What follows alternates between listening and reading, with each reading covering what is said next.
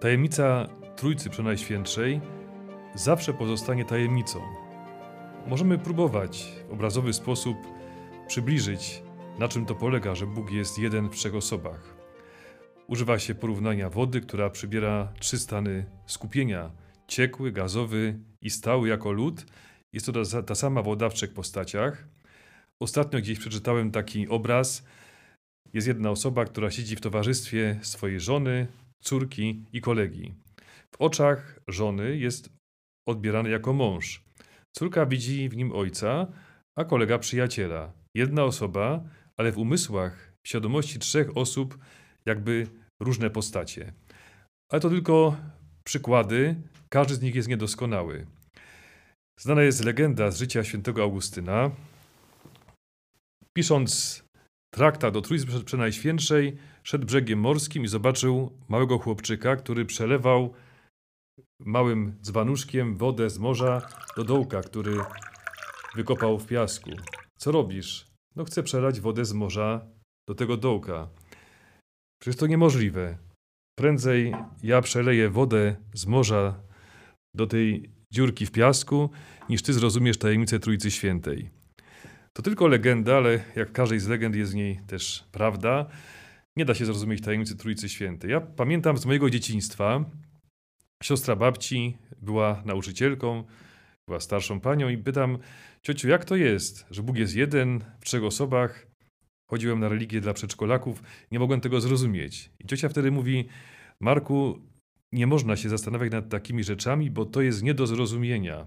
Tego nie da się do końca zrozumieć, a jakby ktoś chciał za wszelką cenę objąć to umysłem, to dozna poplątania zmysłów. Po prostu zwariuje i tak to się skończy. I to tłumaczenie bardzo proste mojej cioci zostało mi do dziś.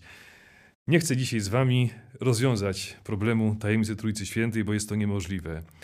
Nie możemy zrozumieć, kim jest Bóg w trzech osobach, ale możemy tego doświadczać.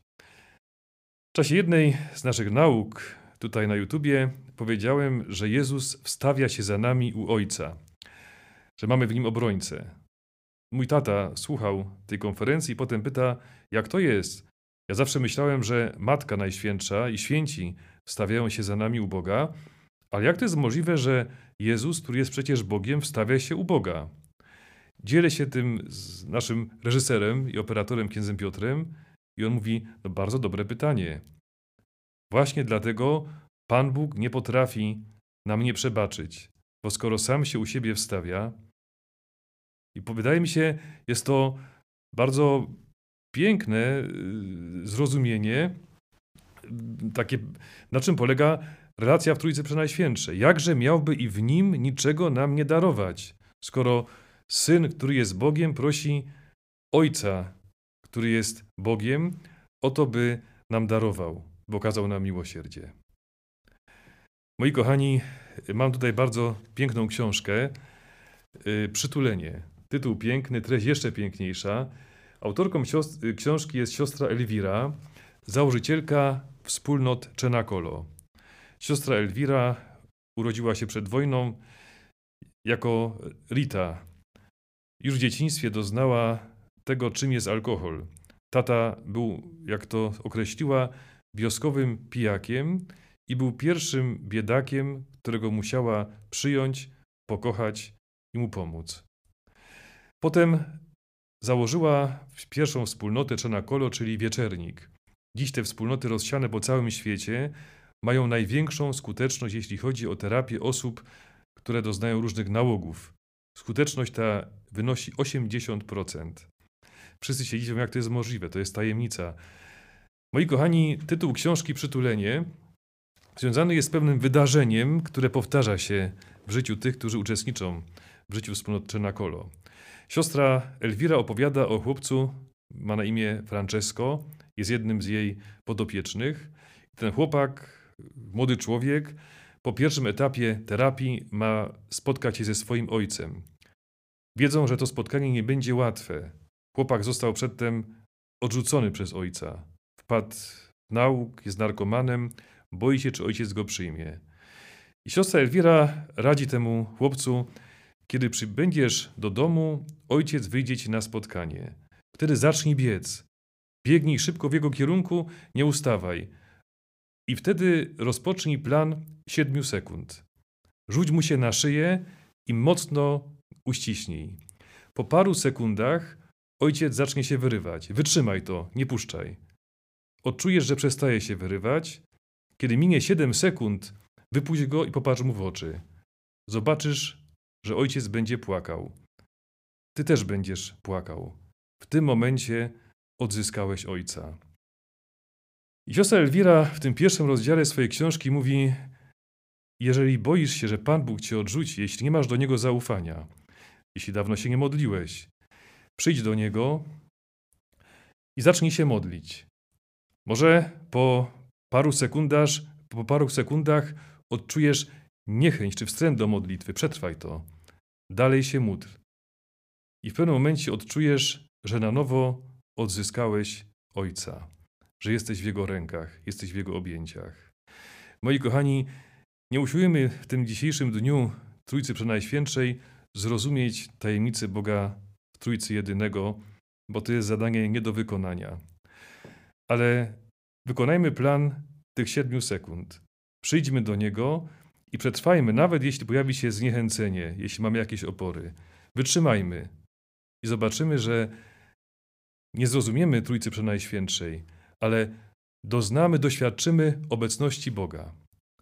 A wróćmy do tego naszego obrazu świętego Augustyna.